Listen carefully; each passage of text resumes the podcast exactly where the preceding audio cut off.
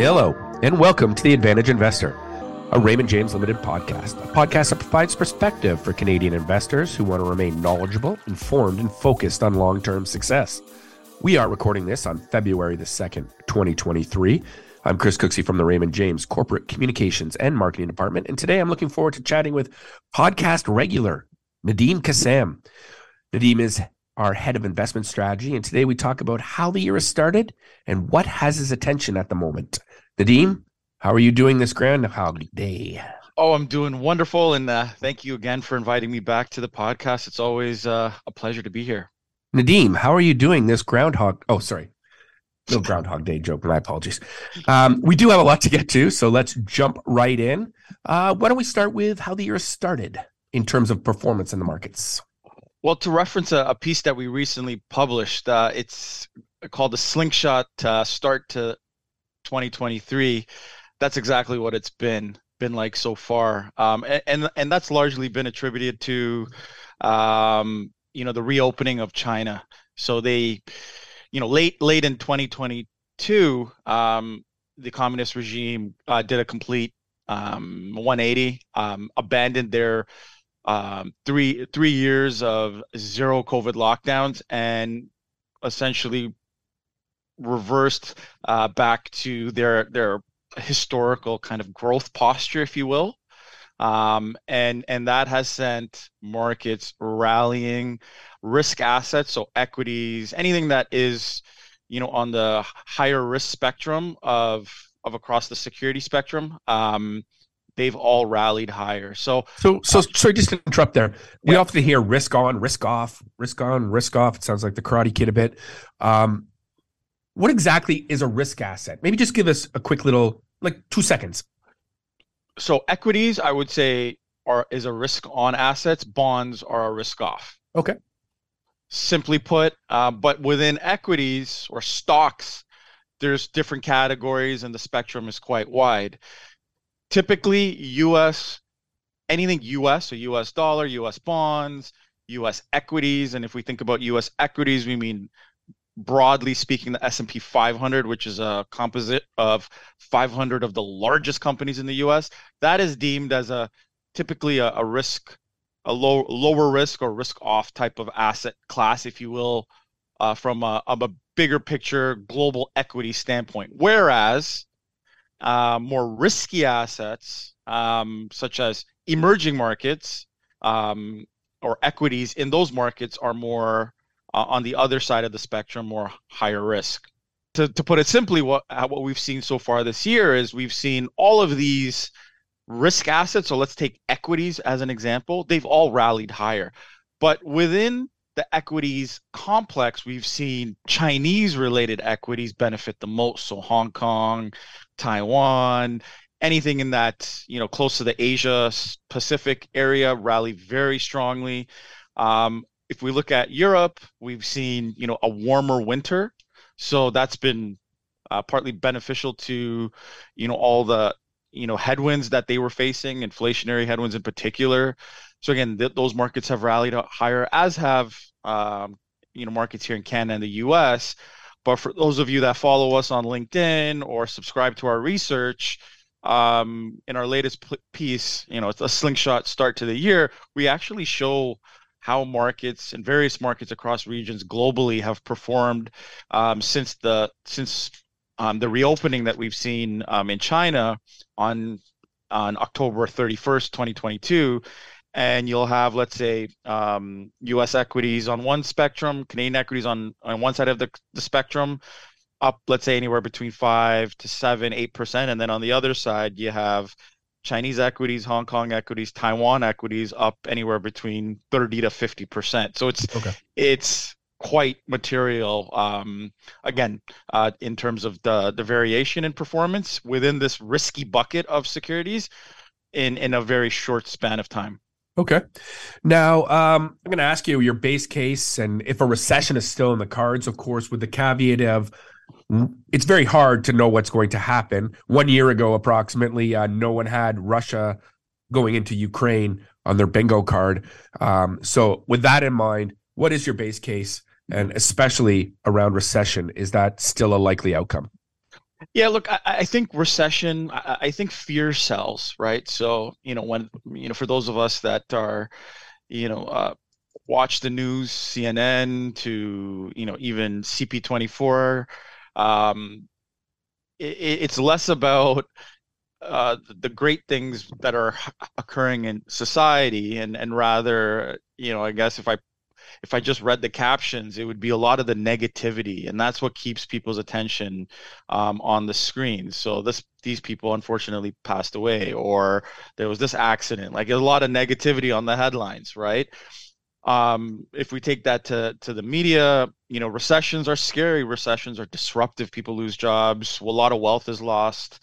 Um, there's a lot of uncertainty heading into recessions, during recessions, um, and again, there's quite um, there's there's quite a bit of variations in in just what a recession means, right? So to some that lived through the Great Depression, that's the worst thing ever.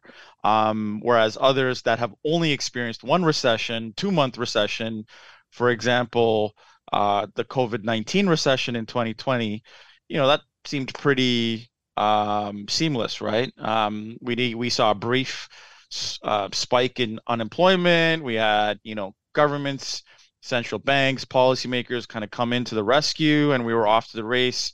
Races, wealth, uh, markets, you know, again, all rose. So if you were invested in residential real estate, if you were invested in any type of assets, interest rates went down, markets went up. Again, seemed pretty rosy, but if you compare that to as an extreme, Great Depression, financial crisis, it means again the connotation associated with that and depending on who you speak to, um, will vary. In our in our review, we believe that there's been a lot done on the policy side of things, uh, in terms of interest rates, um, in terms of how quickly stimulus has been pulled out of the markets, and that's had a material impact on spending, on hiring, on just fundamentals in the real economy. Um, for example, when the cost of borrowing is two percent, um, let's say you can lock in, let's say five years ago, five year fixed rate for 2%, and now that's almost seven, like that has a, a huge impact. And I'm, I'm, I'm talking about a, a personal uh, borrowing for, let's say, a home. Um, but if, if, over that same period you're seeing um, inflation that is three, four times higher than uh, what it was before, while wages have remained relatively steady over this period, net net consumers have that much less to really work with right and right. and companies if you think about they were borrowing at 2% well now their borrowing costs are you know uh, a spread above you know whatever the uh, overnight rate or or for kind of uh, prime rate is right so you know again it's not it's it's not it wouldn't be um you know too crazy to think that some companies would be borrowing in this current market uh, forget personal consumers borrowing at seven, eight percent if they were to go to market and they needed that form of longer term liquidity, right? Because the alternative is uh, government bonds, which are yielding anywhere between three to four percent over various time frames, right? So, mm-hmm. why on earth would you lend to a corporate uh, for anything less than that, right? So there's that risk premium. So again, big picture, our our belief is that we've seen a lot done and just the sheer pace of the change in interest rates to the upside um, has been you know again something that most people most investors that that are in the market today have never experienced. In fact they rival that of what we saw in the 70s right. uh, we've heard from the bank of canada we heard from the fed just yesterday ecb today. Again they're holding rates and they're the rhetoric is that they're staying there um, so again, like that's that's damaging um, to the real economy. Um, the longer it stays there. So our view is that we go into a mild recession. Again, what does that mean? When does that occur? How bad is it? What does that mean for employment? Like those are all things that we're monitoring. But what we can confidently say is that all the indicators that we watch that that kind of guide us in terms of uh, I would say um, time stamping where we are in the cycle or approximating where we are in the cycle. All of these have wor- worsened and weakened um, in the past year, and and I would say we're closer to the late end of the cycle, um, closer to a recession than we are at the beginning. And as we know, the National Bureau of Economics will let us know when we were in a recession 12 to 18 months after the recession started. That's exactly so, it. And CD Howe in, in Canada will, will let us know when, when we're in a recession. And, and again, we had two two quarters of contraction in the US last last year. That wasn't enough because it wasn't it didn't meet the definition of a broad-based right. uh, slowdown in the economy. So yeah, I'll just I'll I'll I'll pass it back to you. All right. Now um earnings have started. How are they doing so far? Yeah, so that that's um that's really interesting, right? So um you know, up until this point, and I wouldn't say up until this point, up until the back half of last year, you know, earnings were more or less pretty pretty pretty optimistic on paper. But our review has been that, you know, given the lag effect of policy tightening, so again, we just talked about if interest rates and and if we just simplify it for a sec, if I'm a borrower and let's assume that, you know, GDP or the economic health is highly dependent on what I do as a consumer. Let's, as an example, let's eliminate everyone out of the equation. Um, if I was borrowing for 2%, um, and now the cost of borrowing is 4%, and I can't purchase a home um, because my wages haven't increased, um, I don't meet the you know more stricter um, stress testing requirements. Well, you know that that's going to have an impact on the activity in the economy. I can't buy that house. I'm not going to have that demand for that house. It's not going to create this this multiplier effect, which housing and, and durables have on on the real economy, right? So if you just think about it, you get an appraiser, they come and appraise a house, you get a mortgage.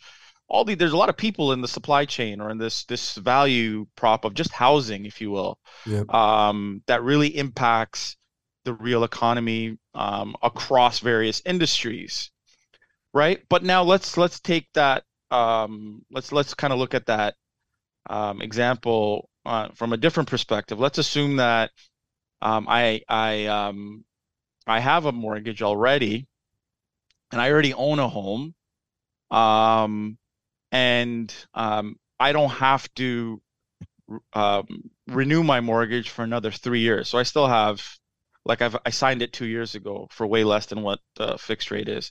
So for me as a consumer, and the you know the only person in this economy in this make fish uh, in this example economy um, again it's not a, it's, it hasn't impacted me. Whereas in the first example where i'm a person which doesn't has a home doesn't have a home and that is looking to buy a home i can't because the cost of borrowing affordability i don't meet the stress right. test my wages haven't increased.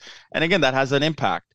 So uh, back to my earlier response, which I made about interest rates and, and policy, they they operate with a lag. So it typically takes 12 to 18 months for any changes, higher or lower, in the overnight rates or interest rates to have an impact on on the real economy. And and, and in this example that I just outlined, if I'm looking to buy a house today versus if I have already own a home and I only ha- and I have three years still remaining on my mortgage, well, it's going to impact the second person less than it's going to impact the first person because um, I don't have to go to market today to roll in. The same example could be for the person that's signed a lease for a car, um, and there's a few years still outstanding versus one that wants to go buy one today and has to qualify for eight, nine percent. Right. This has an impact on the real economy. So you have inventory now sitting at you know at lots. You you have people that are now not able to buy a car using older cars or you know what i mean? So people are getting stretched and being impacted by just the dynamics. So inflation interest rates. For example we're seeing layoffs happening primarily in tech sector right now and those are moving now to other sectors. But again if you were in tech um, you're getting impacted to some degree right? So it yep the one thing that we've written about is that interest rates uh, you know it's like you know if you if you the analogy we use it's it's like if you if you give someone a hammer everything looks like a nail. Yep. But unfortunately a carpenter can't build a house with just a hammer right? They need all these other tools.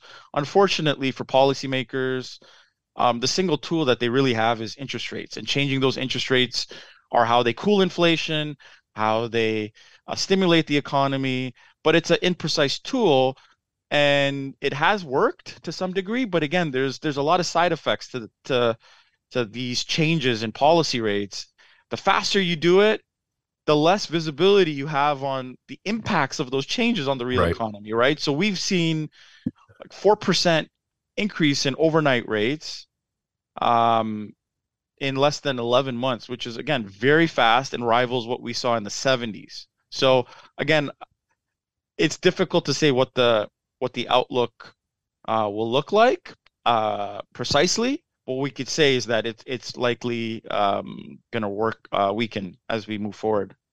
All right, let's take, talk a little bit about inflation. Mhm. Um, obviously, everyone, uh, anyone who's gone grocery shopping feels the pinch each time they they fill up that basket. Um, people, we know that the overall rate has dropped. Uh, seems it's still going up, maybe in some sectors, but Yeah. um, has it generally peaked? Would you guess now? Yeah, so let me just give you um let me answer that um as part of my second part of my response. But I would say for for listeners, there's three types of inflationary regimes. Inflation where the price of all goods or the price of a basket of goods are rising. Disinflation, which is um that price of that basket is rising but at a decreasing rate. And then um, um deflation, which is the price of all goods or the basket of goods, said basket, is declining. We believe we're past the peak. So, to answer your question, and we're in a disinflationary um, um, regime now where prices are increasing still, but at a at a declining pace.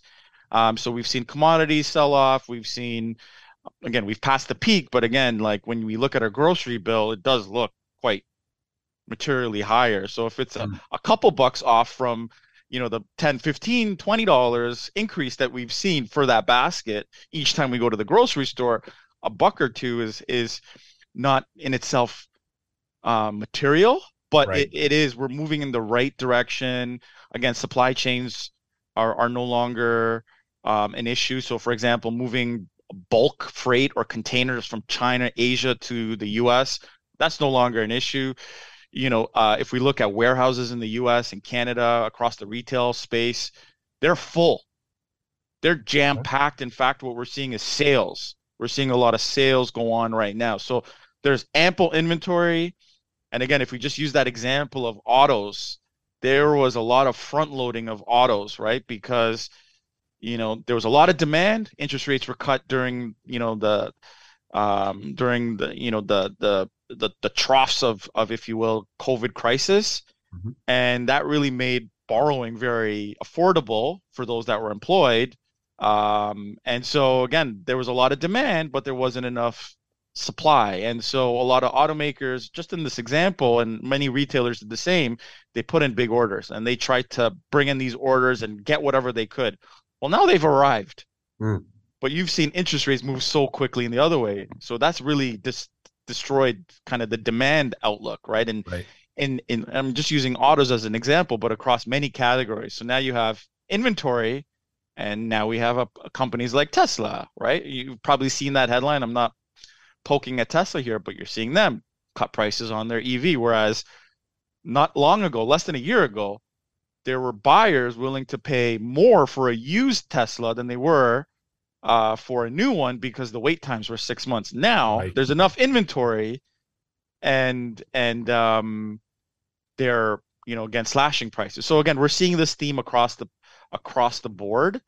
Um, the supply demand mismatch is was there at the start of the pandemic. It's it's currently here today too. Whereas now there's a lot of supply and demand is going the other way, right? Okay. Cup add that with the China reopening, and I, I would I would say fewer fewer like again we're not going to go through this supply chain stuff. I don't think again anything can happen tomorrow. Sure, China of course, pivot. So, but right now we're moving in the right direction. We're in a disinflationary regime now. Um, inflation is falling, and and that's primarily the direct result of just um, you know again supply demand temporal differences coming aligned Right. um, and then also just the sheer fact of you know interest rates kind of working their way into the real economy All right. Well, let's just continue with interest rates. You touched on it. Uh, we'll just touch on it briefly. You touched on it earlier today Yeah. or earlier in the call here. Um, but, uh, you know, Bank of Canada, I think I said they're on pause. The U.S. has indicated maybe one more and then a, a, a wait and see approach. Uh, we'll see, obviously, and you mentioned the ECB. Uh, is the pain done here? Are, are, are we on a pause for a while? I know it's hard to to to um, what they're trying to trying to do is not read their minds. Yeah, yeah, yeah definitely yeah. say so, that. Yeah. Uh, so, uh, what's your thoughts? I would say, look, I think a lot has been done. Um, and, and, you know, a headline or even a topic for a piece that I'm looking at, it's that I'm looking to publish is hike, pause, and then pivot? Question mark. Because again, a pivot is a change in direction, whereas right. a pause is nothing like that, right? Yeah. Um, it's more just kind of maintaining status quo. So what we are getting is, um, uh, again, central banks are looking at the same data that we are. And what we're seeing, and, and similar to what they're seeing, is that some of those inflationary impulses have cooled. Um, so, again, for various reasons. Um, and so now, because central banks, including Canada, in, in Canada, the US, and in, in the UK, Eurozone, globally, have done so much in such a short time and in a coordinated manner, it's it seems reasonable for them to kind of now stop and just right. just wait and see uh you know how these interest rates um, have impacted uh, the various areas of of of the economy the reality is is that um, again they have an imprecise tool and while everyone's watching them and saying you could have should have would have done this you saw this and you didn't do this they have one tool right, right. and um, if they start cutting today, let's assume that they start cutting today, and depending on where they are, like which central banks we're referring to, it could it could reignite inflation. And right. for those of you that don't believe me, I would say if you can go and find a CPI chart, uh, so that's um, the the the consumer price index chart, and you can find this on Fred, you can find this on Stats Canada, you can just Google it. Go back to like the 50s or even the 30s. And what we saw, or as far as you can go, what we saw in the 70s is interest rate went up as inflation rose, uh, interest rates were cut as, in tra- as inflation fell. But those cuts just reignited, in addition to other factors that were occurring in the in the um, in, in you know macro climate, um, reignited inflation again, and so interest rates went back up. So again, I think where policymakers are um, central bankers, if you will, globally are, are keeping an eye on is, hey, did we is this just a temporary slowdown in inflation, or have we really pulled out all of you know the excess uh, that's been driving these pressures? Um, you know, again for consumers, and and I would right. say just from a Canadian standpoint, just imagine uh, just housing. It's yeah. it, it, gets so much airtime, and you know affordability is just terrible here in Canada. No matter where you're looking for a home, but that's more of a supply issue. That's more of a you know policy issue.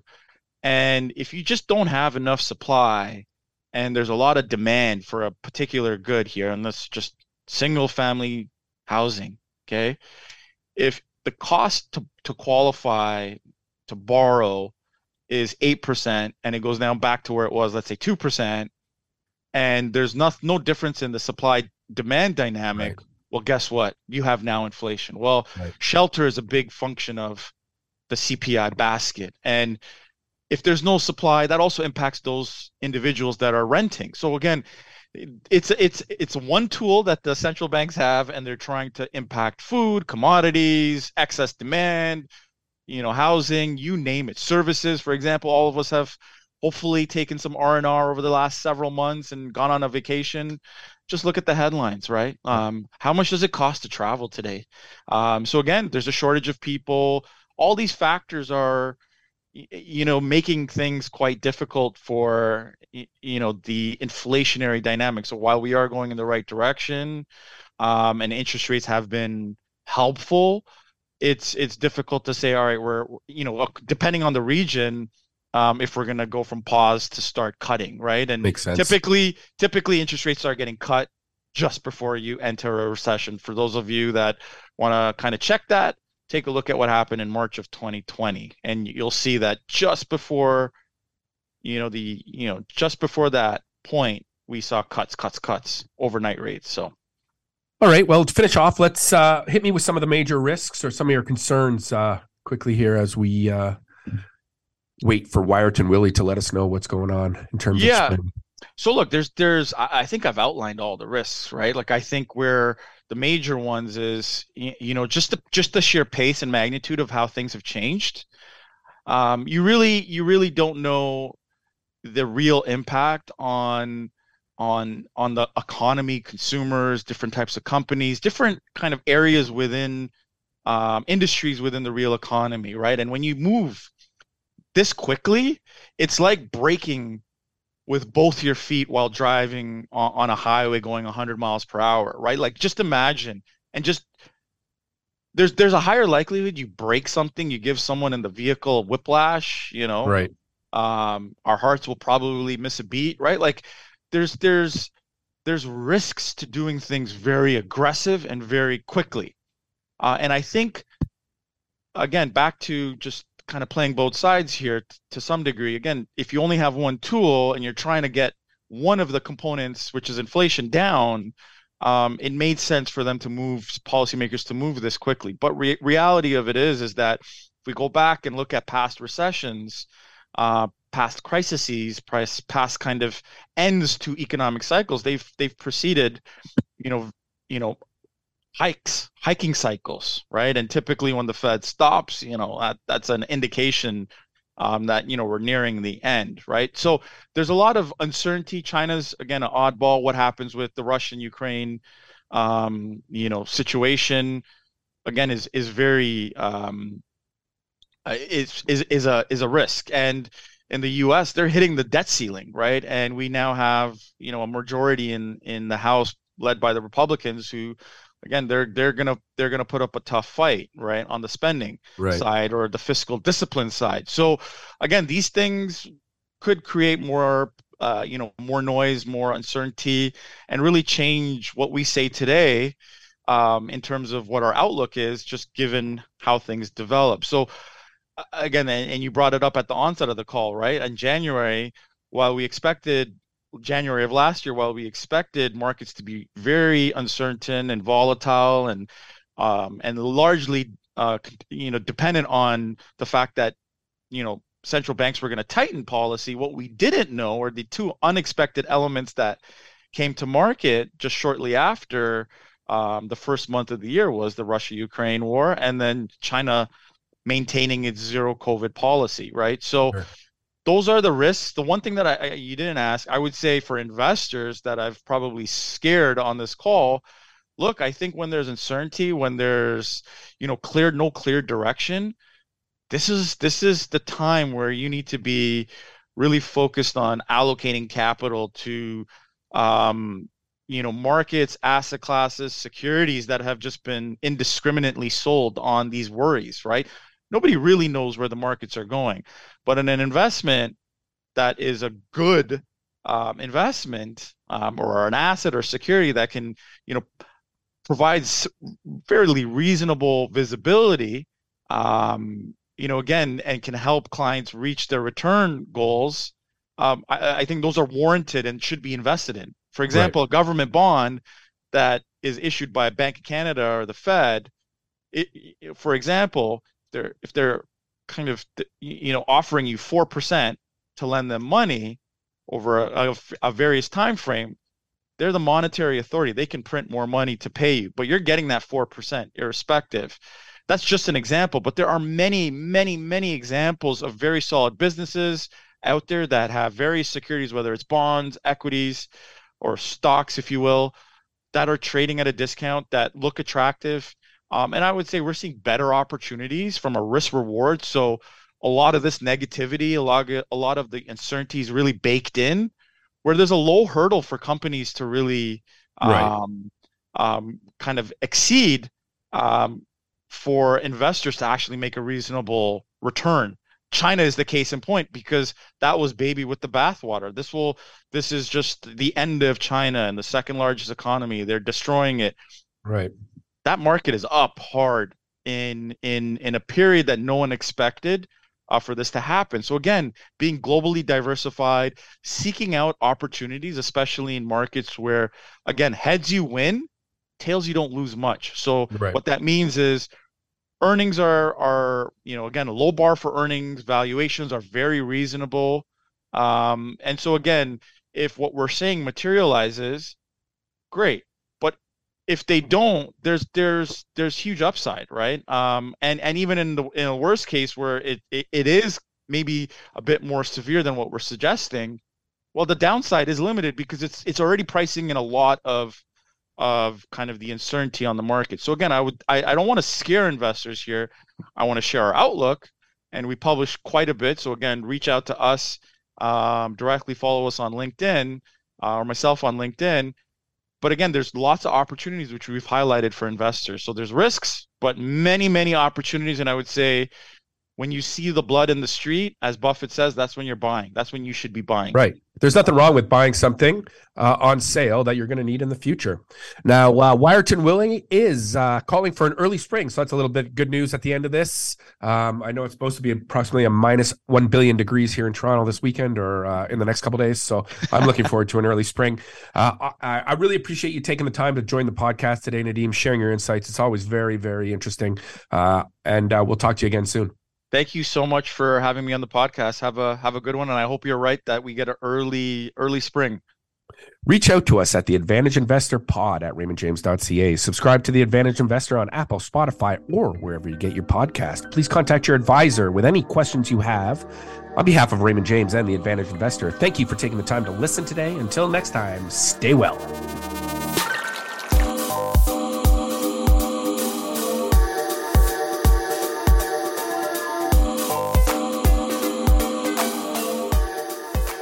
This podcast is for informational purposes only. Statistics and factual data and other information are from sources Raymond James Limited believes to be reliable, but their accuracy cannot be guaranteed.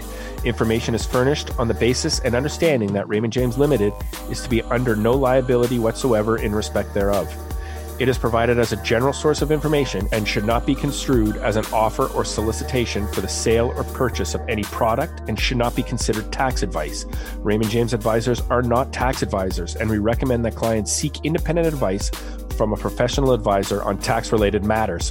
Securities related products and services are offered through Raymond James Limited member of the Canadian Investor Protection Fund. Insurance products and services are offered through Raymond James Financial Planning Limited, which is not a member of Canadian Investor Protection Fund.